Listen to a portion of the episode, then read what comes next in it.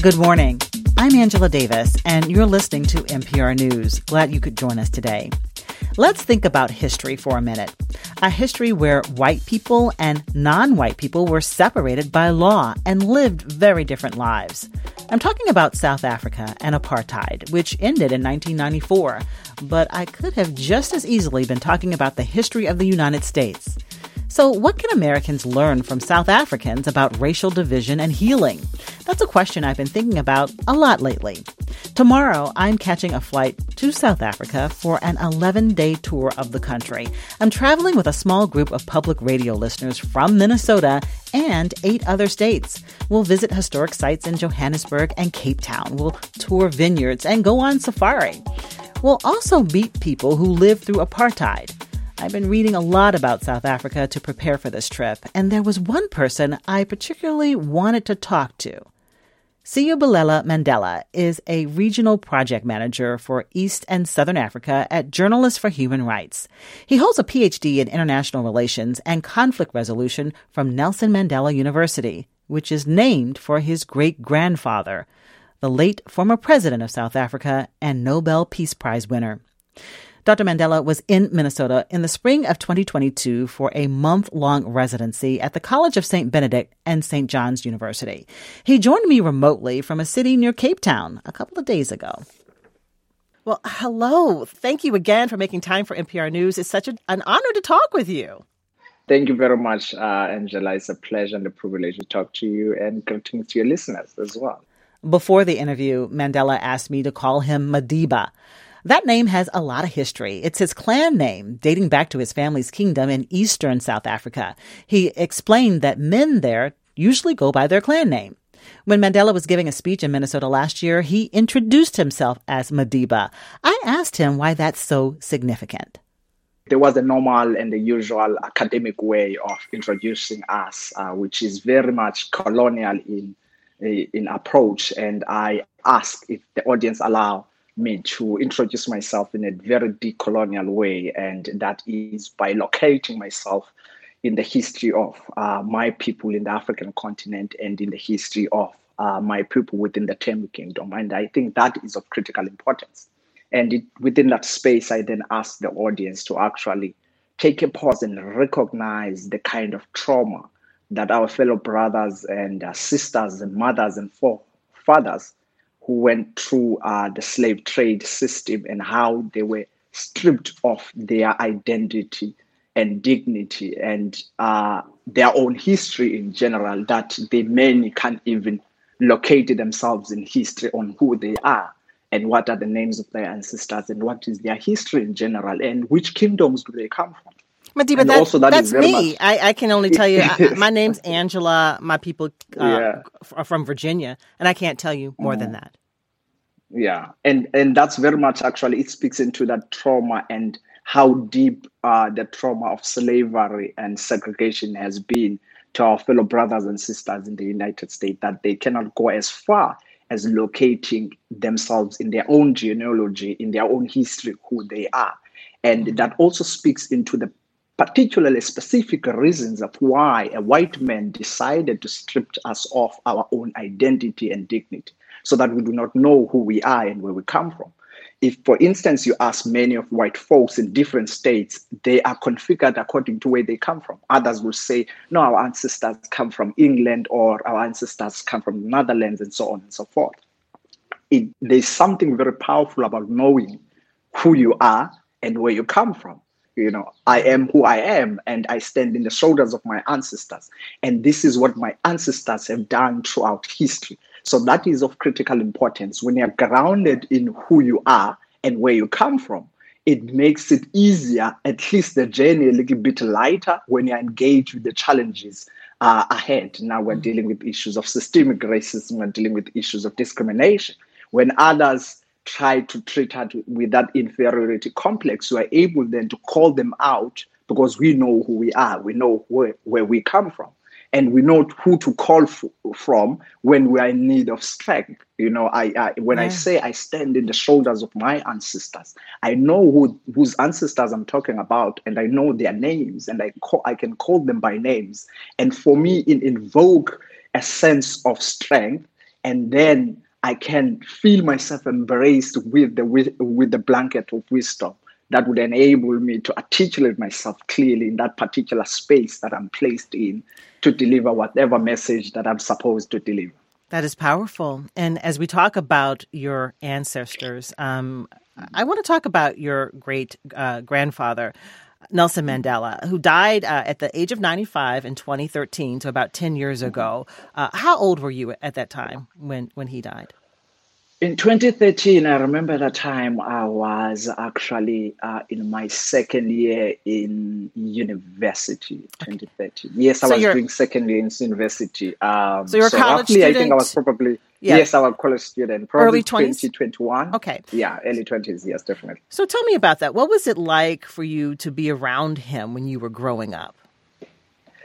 Um, to be honest, um, I only. Uh, recognize uh, the significance and uh, the contribution that uh, Madiba has made to the history of my people and to the history of my country and the continent.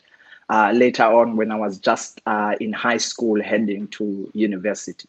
Growing up, I didn't really understand the fascination about around this old man.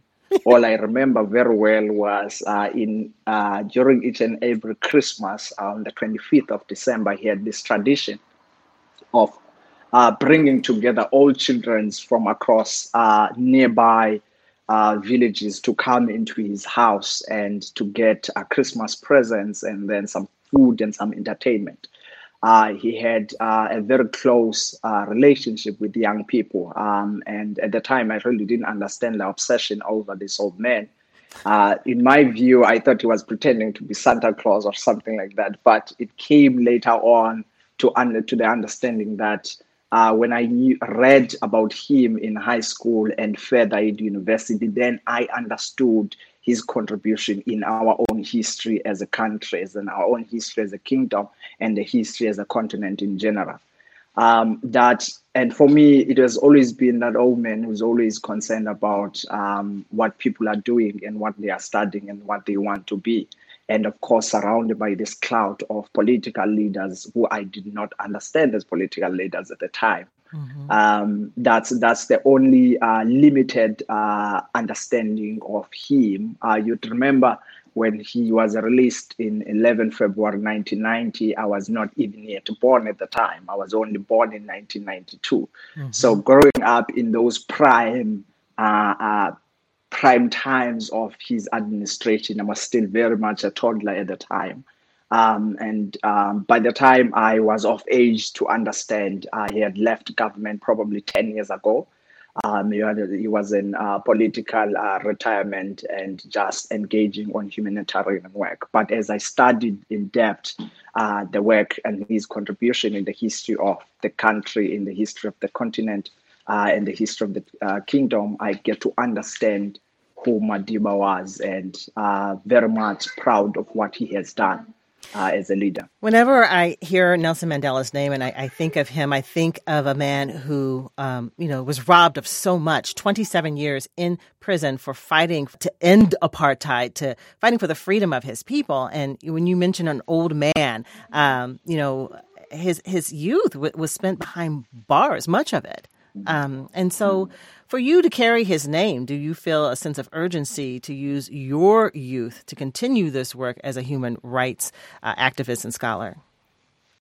Well, um, of course, his legacy and his history has an enormous influence on the work that I'm currently doing. Uh, first and foremost, it is a sense of responsibility that, um, as this generation, we have a collective responsibility to build upon the foundation that Mandela and his generation have created for us.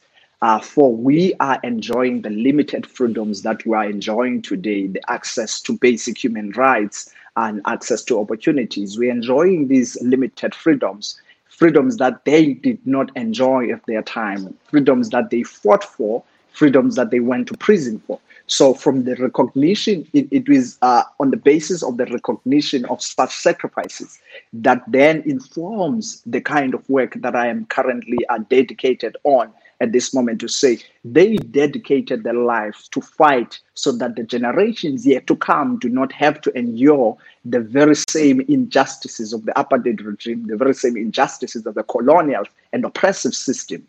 And when they achieved what they were fighting for, even though they did not holistically achieve what they were fighting for, but with the limited freedoms and the foundation that they've laid for us, we therefore have a collective responsibility to take the baton and build upon that foundation and push further the frontiers of oppression, segregation, and all forms of injustices, be it just speaking about discrimination or uh, racism in, in general so that the history does not repeat itself. And as, as it seems to uh, in, in, in, the trajectory of the uh, politics, in, if you observe politics on a global scale, there seems to be a tendency and a yearning for the old, for the good old days of uh, slavery, the good old days of segregation, the good old days of discrimination and racism. So our responsibility is then to build upon that foundation and push further forward those frontiers uh, and confront uh, uh, uh, racism and segregation whenever it raises its uh, ugly head. And so, as you travel uh, the world talking to young people, future leaders, mm-hmm. uh, is that their, your message to them? What is their responsibility? Uh, is it to, you know, as soon as you identify division, as soon as you see signs of racism, mm-hmm. to take action, to say something and do something? What is your call to action no. to them?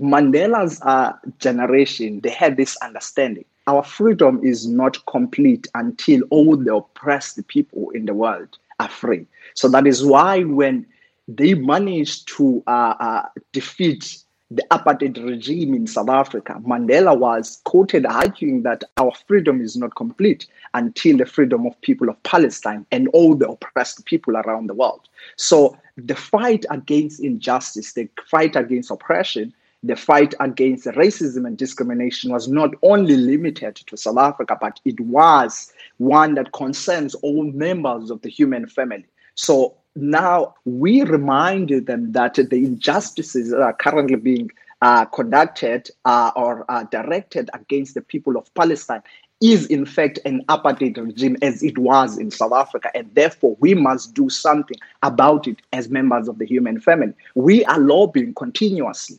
lobbying other members of the human family to say what they've done for us in South Africa should also be done for the people of Palestine who are currently uh, experiencing the Israeli apartheid system. So, and other forms of uh, oppression and injustices, be it happening in the United States or we are talking about uh, Canada uh, as it pertains to the indigenous communities, we are still experiencing the remnants of the Indian Act there. And even in the United States, the uh, indigenous communities, we are still experiencing uh, the remnants of, of, the Indian Act or the remnants of the segregation system in, system in the United States, the infringement of rights, particularly for Black people, or the skewed patterns of economic distribution, and how the states in the United States uses systematically uses law to infringe and segregate against one group by another. In this case, majority of our people in uh, the United States, particularly people of color and black people, are systematically targeted uh, through uh, the police. And you have seen with a lot of killings that are happening directed at black people.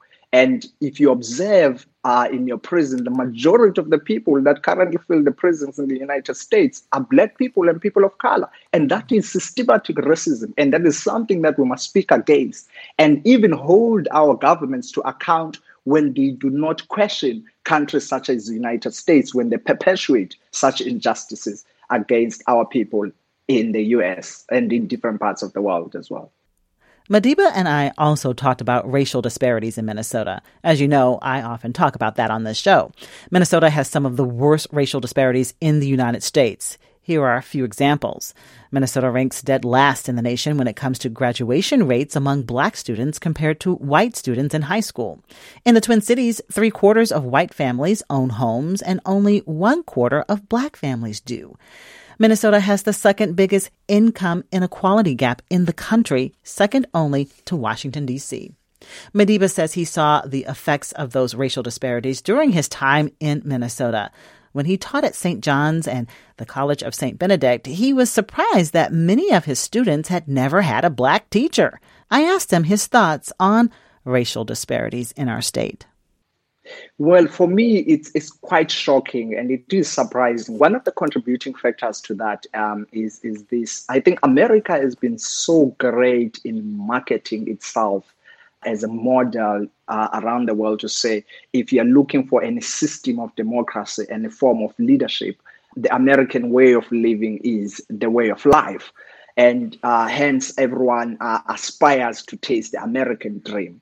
And for us, we have been to America a number of times, and I tell them that actually, I, I remember even saying to someone in Minnesota that it seems as though I am in the devil's house because I come, I was socialized and raised in a very racist environment, but the kind of racism I experienced in Minnesota was completely different. And, and you can even sense it even in institutions of higher learning. Um, I remember at the time there were two encounters which raised uh, a lot of dispute with my existence within that space. Um, I remember receiving a call, two calls actually, one from my university uh, back in South Africa that we have received a call from a university in the United States that were asking to authenticate whether you have uh, a PhD.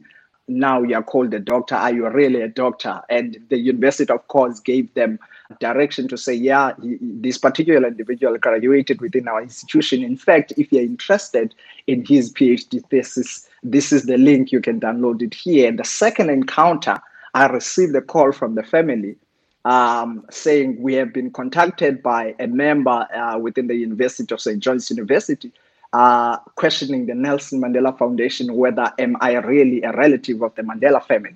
So that's the kind of um, bigotry, that's the kind of racism that they will deal with. That to an extent that, for me, one of the questions I would raise to the academics there, if you are so opposed to the views that I'm advancing in class and public platforms that I'm engaging in within the university, why don't you ask such questions? Why don't you challenge my intellect and expose me if you want to expose me. Why would you go behind my back to authenticate if I have a PhD or if I'm part and parcel of the member of the Mandela family? So that the kind of the atmosphere that I was dealing in, I could actually tell that, you know what, I'm actually in the mother of the devils of racism I've ever experienced. I've never experienced that kind of racism in South Africa. And I was so exhausted. Ooh. By the time I left Minnesota, I was so exhausted. I was saying to myself, you know what? When am I going to catch a break? Because I grew up in a racist country and I moved into another country hoping that at least I will escape that kind of racism. And you get there, you, you are confronted with the worst, worst of racist uh, in that ever lived. So for me, I'm not uh, surprised and I'm not shocked actually to hear such statistics. But what is uh, puzzling is how America projects itself in the world as this perfect country and this perfect nation. And yet, when you go inside, you get to understand that, in fact, we are better off than America. Just to, to conclude on that point, uh, we had uh, a public discussion, uh, a panel of academics. I was one of those pa- uh, panelists in, in the University of uh, St. John's. It was called Politics in the Pint. The theme came from Burna Boy's song that why are the, I think it's Burna Boy, why are these slaves uh, owners appearing in my dollar? Something along those lines. And what was puzzling and the question that I actually uh, first asked when I was engaging in that panel was, it's such surprising and disappointing to hear in 2022 United States only questioning why do they have slave owner, owners appearing in their currency. One would have thought that when the country was emerging out of segregation and out of slavery, they would have done a lot of transformation, you know, and it's such a very traumatic and violent thing, in my perspective, to see one of former slave owners in the very same currency that you carry on a daily basis. And I even made an example of South Africa to say these are things that we dealt with on the onset of our own freedom to say we're dealing with our currency, we're dealing with our flag, we're dealing with our national anthem. Because these soft powers are kind of things that are actually uh, invoking that trauma uh, and provoking that trauma and makes us to relive the very same trauma. In fact, we even went as far as to ban the apartheid flag in South Africa. It is unconstitutional to even raise that. It is in fact a criminal offense in South Africa. But to have country like a US that has had uh, a democracy for probably over 100 years, but still have in their currencies the faces of slave owners, and that continues as normal. And yet, there are many who, were victims of such a system, and when they continue to see such, they relieve such trauma and it provokes such trauma. For me, that was quite uh, interesting. That was quite disappointing to see an institution only discussing that in 2022.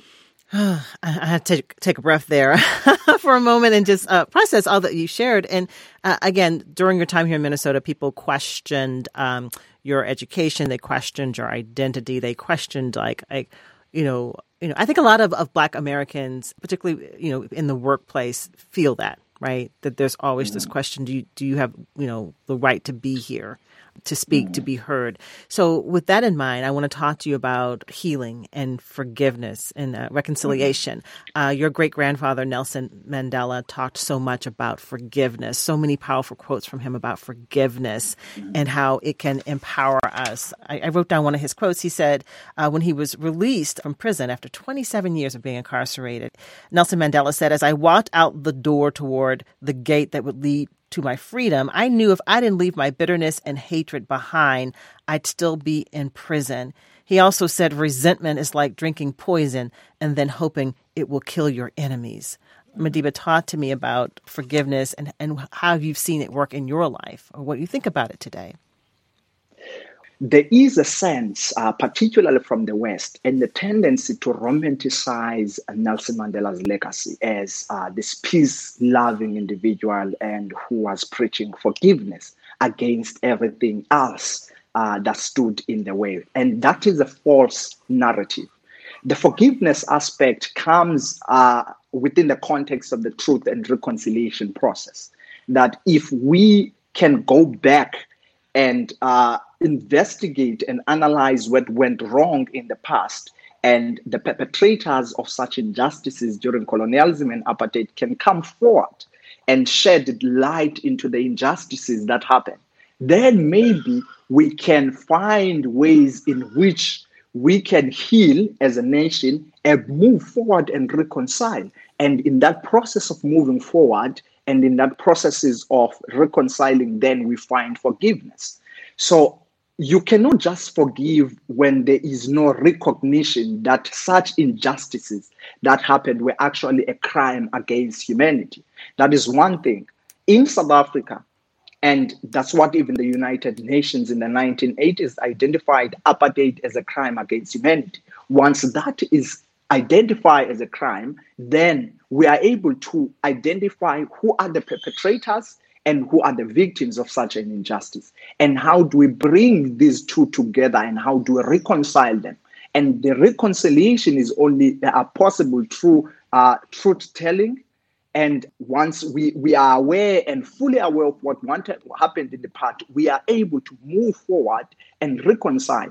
And then we are able to define how that reconciliation is going to go about. So the reconciliation means that we then have to re- bring about redress to the injustices of the past. So, if, for instance, there is the, the so in the truth and reconciliation process in South Africa, for instance, there was an amnesty uh, uh, um, uh, committee which was all about forgiving those who have committed these injustices.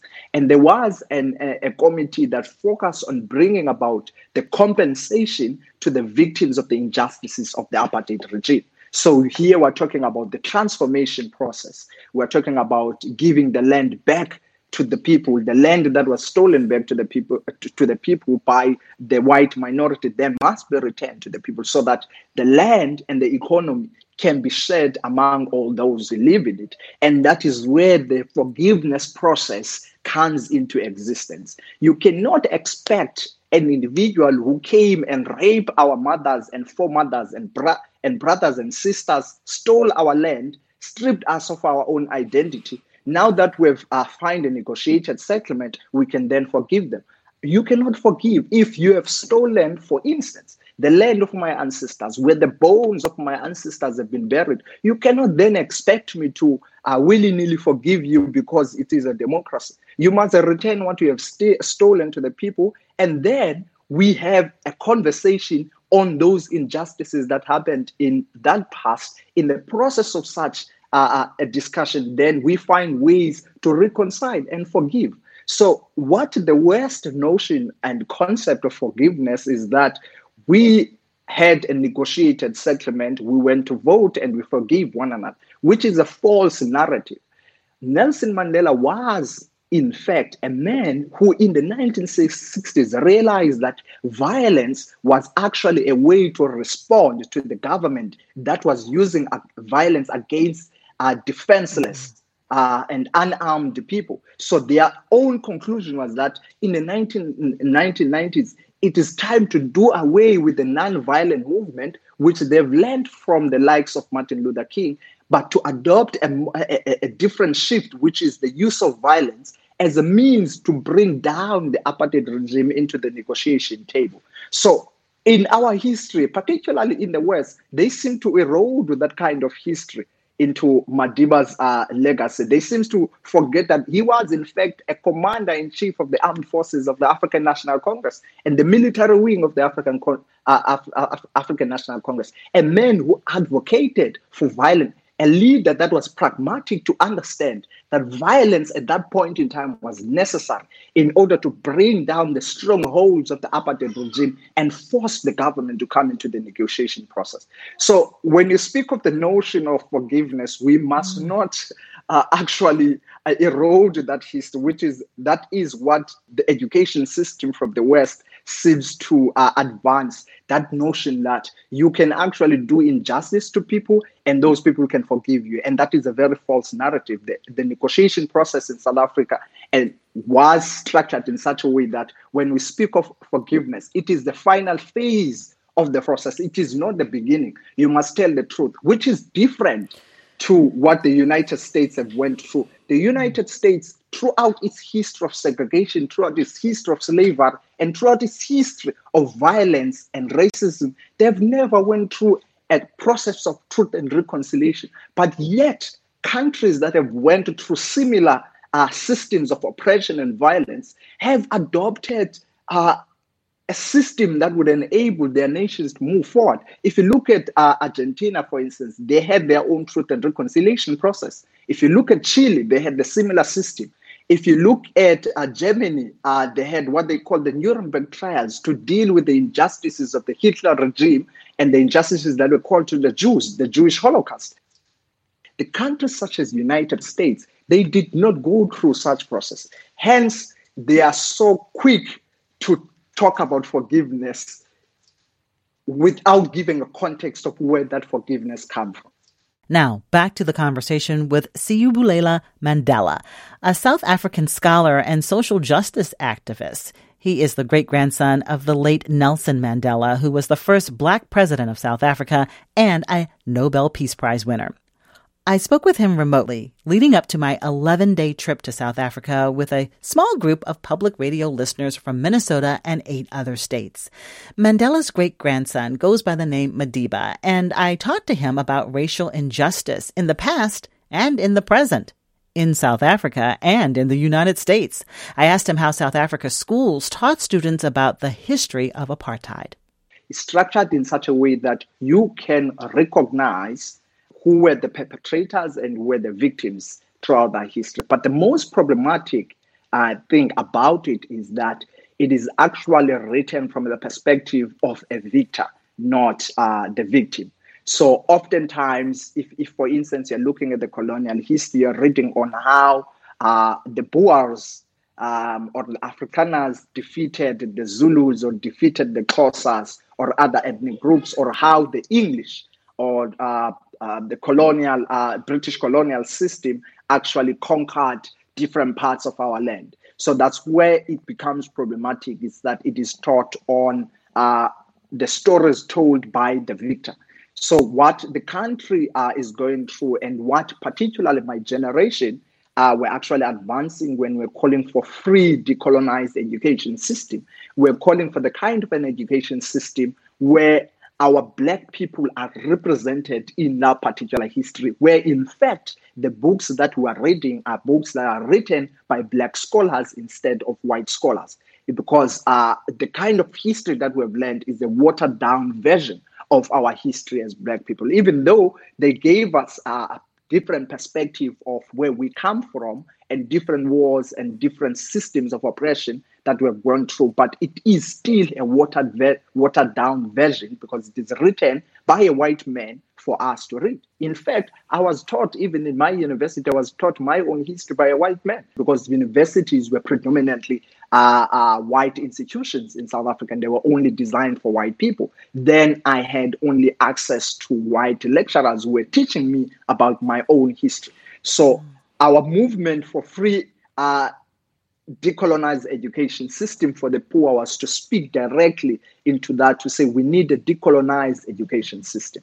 And i think it's something that uh, even in the united states uh, uh, black people need to start questioning the representation of uh, black scholars in the education system in the united states and particularly investing in black scholars that are writing the history about black people in the United States, no, instead of only listening to the victor's side and perspective of what history is.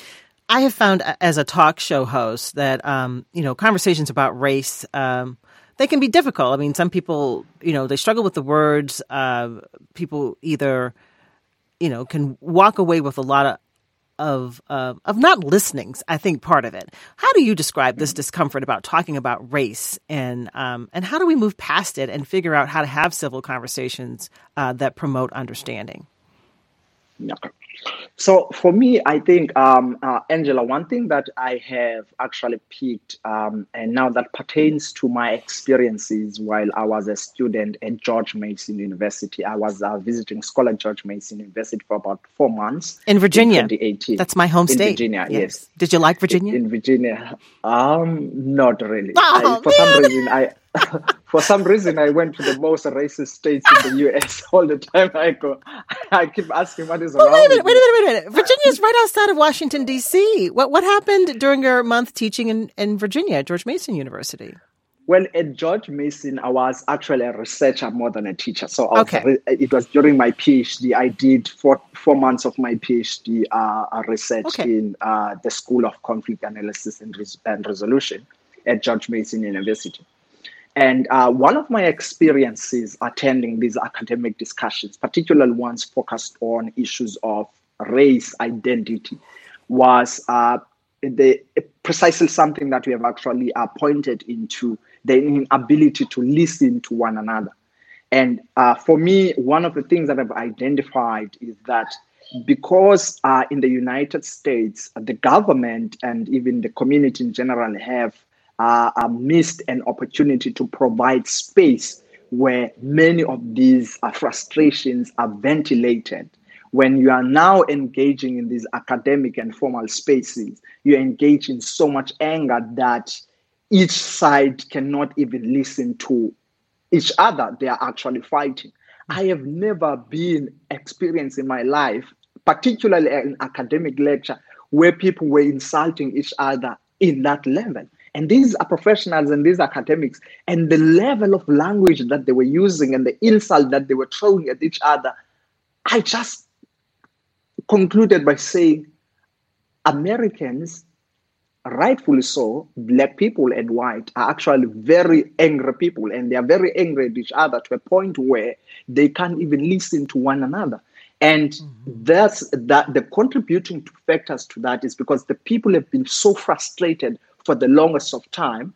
And the government has failed to pro- provide the platform where these uh, frustrations are ventilated. In this case, going back to the point that we're arguing on, on the missed opportunities by the US to create their own truth and reconciliation process. I mean, Canada has started that, I think in 2013, they started their own truth and reconciliation process to discover what went wrong in their past and and, and, embark in the process of bringing about redress to the injustices that were caused by the Indian Act. The United States has have not followed suit into that. what that creates is the frustration. And once such frustrations are building up, then you experience what uh, psychologists call the displacement of frustration aggression.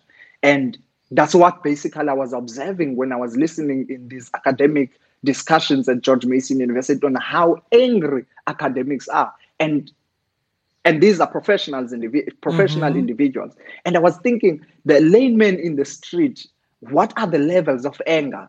And, and how do they then ventilate or displace such anger? And that that explains to a certain extent the level of violence that is within the American society. You know, and I think uh, processes such as the truth and reconciliation process could actually do a long way in dealing with so much anger um, and, and, and actually make it even much more easier to address issues of race. If you come to South Africa, we speak about race freely. You know, we engage with our uh, professionals uh, on directly on, on race issues. Of course, we're not perfect. We're still going through a lot of challenges insofar as race relations are concerned. Uh, we still didn't have uh, a complete uh, um, uh, transition insofar as the economy still being in the hands of the minority uh, and the majority still without access to their land and therefore not access to opportunities. And opportunities still are skewed, and the distribution of resources and opportunities are still skewed along color and racial lines in South Africa. But at least we are at a level where we can engage openly on issues of race. And in fact, in South Africa, racism is a criminal offense. If you are caught spewing race, racism, you are actually arrested and you are charged in the court of law. That's how far we have gone in South Africa. I mean, we've had uh, numerous cases where a white woman was uh, spewing racism. That particular individual has been uh, held accountable and was actually arrested and fined for spewing such racism. So it, it has gotten to that level that because we are comfortable to engage on race relations, we have been uh, able to create uh, uh, systems in place through the law to hold those who advances racism openly to account uh, in the court of law and even be arrested for such as a criminal offense. And I don't think uh, the United States is anywhere closer to get to that level. Mm. So, Madiba, one of the reasons I'm talking with you today, you are aware that I'm about to, to board a flight to Johannesburg on, on Friday. I will be there for 11 days with a group of public radio, listeners from around the country. Most of them are from Minnesota. what can we expect in our inter- interactions or our conversations when we're uh, in Johannesburg, when we're in Cape Town? What are the interactions like between uh, whites and, and, and, and, and blacks and, and other people of color uh, throughout South Africa? First and foremost, I think it's it, South Africa is a good land to stand. One of the most beautiful countries. The people are lovely. Languages are amazing. Um, you are going to have a lot of fun, and I can guarantee you, by the time you leave, you would want to relocate to South Africa. It is that beautiful and it is that great. Um, and, the, and and of course, um, uh, if you land in uh, cities such as Johannesburg, it's a melting pot of different cultures. Uh, people from different walks of life, particularly across the African continent, are found in cities such as Johannesburg, and it is also the economic hub of the country. Mm. to put things into perspective, so you'll find people from different walks of life. We have eleven official languages. So 11? 11 languages? 11 of, yes, 11 official languages. Those are official languages, uh, including the colonial language, which is English. So you'll find people different uh, speaking different languages and they are comfortable in who they are. And that is their identity. And that is the kind of democracy we have created, a multi-party democracy where everyone has an opportunity and a voice to uh, contribute. Um, but what you are also going to experience is um, a different perspective. There's been, um, in, in, in the Western world, they've identified South Africa, for instance, the transition process as a miracle. And there is, there is nothing miraculous about South Africa. We are we, we, we have a system that was a, a liberation system, a movement that was not complete. It only ended on the transfer of the political power without the transfer of the economic power. So we are still going to experience those disparities between the blacks and the whites, with the white people staying and living in more affluent areas, and uh, the middle class of South Africa uh, staying in the suburbs as well, and then the poorest of the poor staying in uh, dehumanizing conditions, in squalors, in the shacks. And you are going to see that when you go to Soweto. What you're going to experience is how the, uh, uh, uh the post apartheid regime, the Mandela administration, and subsequent administration tried to actually transform the lives of the people by providing social housing for the poor, uh, in a way to redress the injustices of the apartheid system. But that is also still a continuous process and also an incomplete uh, process in itself. But what you are also going to experience is the differences between how Black people and white people live. In Soweto, our people live in a different kind of life. Uh, they are they enjoy certain opportunities and certain freedoms, but they are living in congested areas uh, mm-hmm. where to to a certain extent that in other areas there is no access to healthcare there is no access to sanitation there's no access to water there is no proper housing. Today. and those are the real to even today those are the realities uh, of uh, uh, under which our people are living under. And of course when you go to cape town you're going to see a very sharp contrast between white people and black people literally in one street side of the street it would be affluent housing and on the other side of the street affluent housing where white people will reside and the other and some few rich black people and uh, privileged black people. And on the other side of the street you're going to see people living in squalors and dehumanizing conditions um, in shacks. And that is the reality where they you can't even have an ambulance that goes into that area where you can't even have you don't even have, have proper electrification no access to water no access to sanitation no proper education system or even clinics uh, or proper healthcare. So those are the realities of uh, uh, Cape Town and that province called the Western Cape. You remember when the white men came, they went through Western Cape. So the concentration of white people in the country is actually in the Western Cape, and others are distributed across the country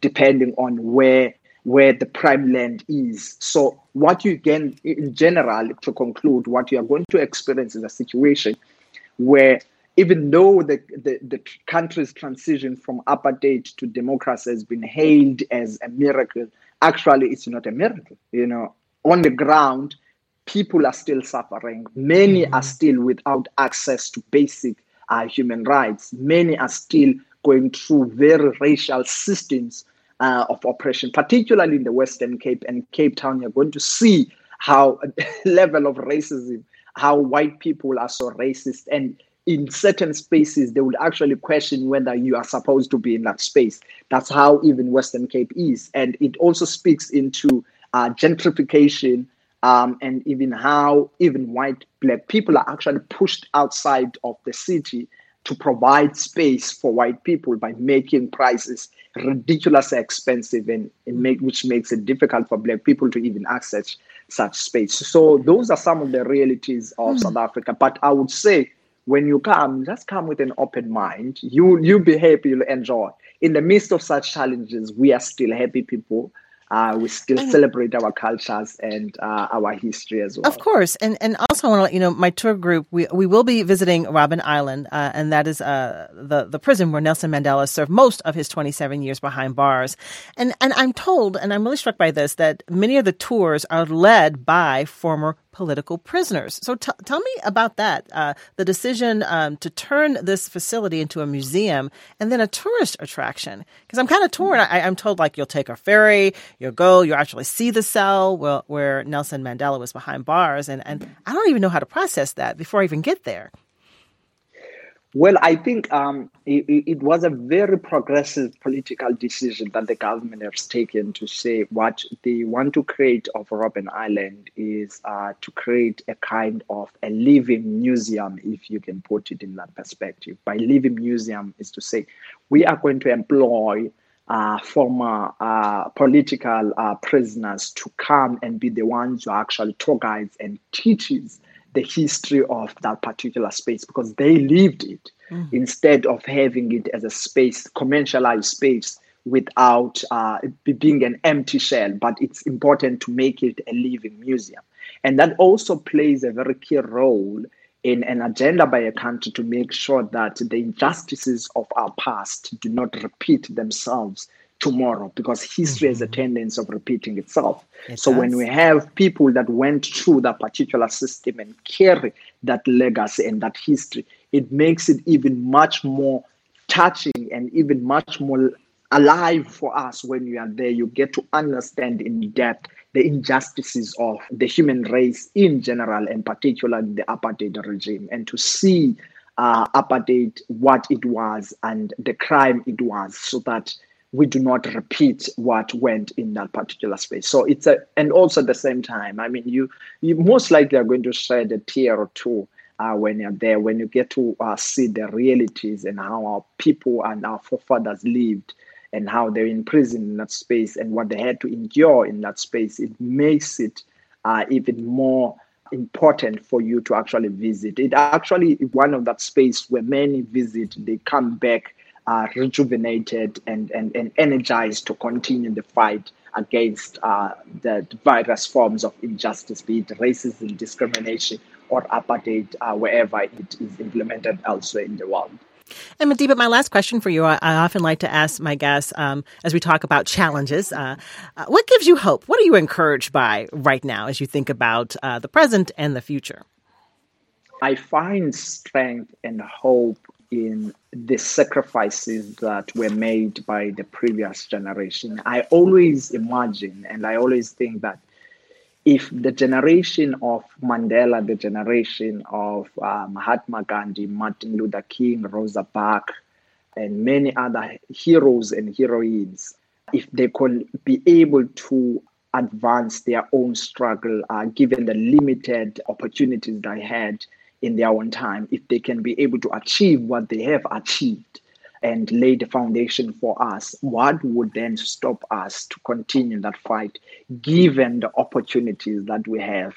It, for me, those sacrifices actually informs and brings hope and strength to me to say, if they can do that, in fact, I look at it and say, actually, Nelson Mandela finished his law degree while he was in prison. Then what would stop me from getting as much degrees uh, as possible to empower myself in order to be able to uh, engage more effectively in the fight that we are engaged in today. Hence, it was of critical importance and to heed the call that education is the most important tool that we can use to change the world. So yes. I had to go through education before I can even become an activist uh, and not become an activist by virtue of coming from the lineage of the Mandela family. So to say if this fellow can finish a degree while he was in prison, what will stop me from getting a PhD and what will actually stop me from doing even more than what he could do given the challenges that he was confronted with and what his generation was confronted with. So that mm-hmm. the place to which I draw my strength. It is from those sacrifices, it is from that resilience, it is from that spirit to fight and move forward You've been listening to my conversation with the great grandson of the late Nelson Mandela, who was the first black president of South Africa and a Nobel Peace Prize winner. Siyabulela Mandela is a South African scholar and a social justice activist. He goes by the name Madiba. Tomorrow, I'm catching a flight to Johannesburg, South Africa for an 11 day tour of the country. I'm traveling with a group of public radio listeners from Minnesota and eight other states. And we will be visiting historic sites in Soweto and Cape Town. We'll be touring vineyards and going on safari. You can follow along on social media. I'll be posting photos and sharing videos of the trip on Instagram, Facebook, and TikTok. You'll find me at Angela Davis MPR or at MPR News. You can also check out the website mprnews.org slash South Africa. And when I return to the studio on Monday, February 6th, I'll tell you all about the trip. You'll hear the voices of many of the people I meet along the way, tourists and locals who live there. Today's conversation was produced by Samantha Matsumoto. Be safe, everyone. We'll talk again soon.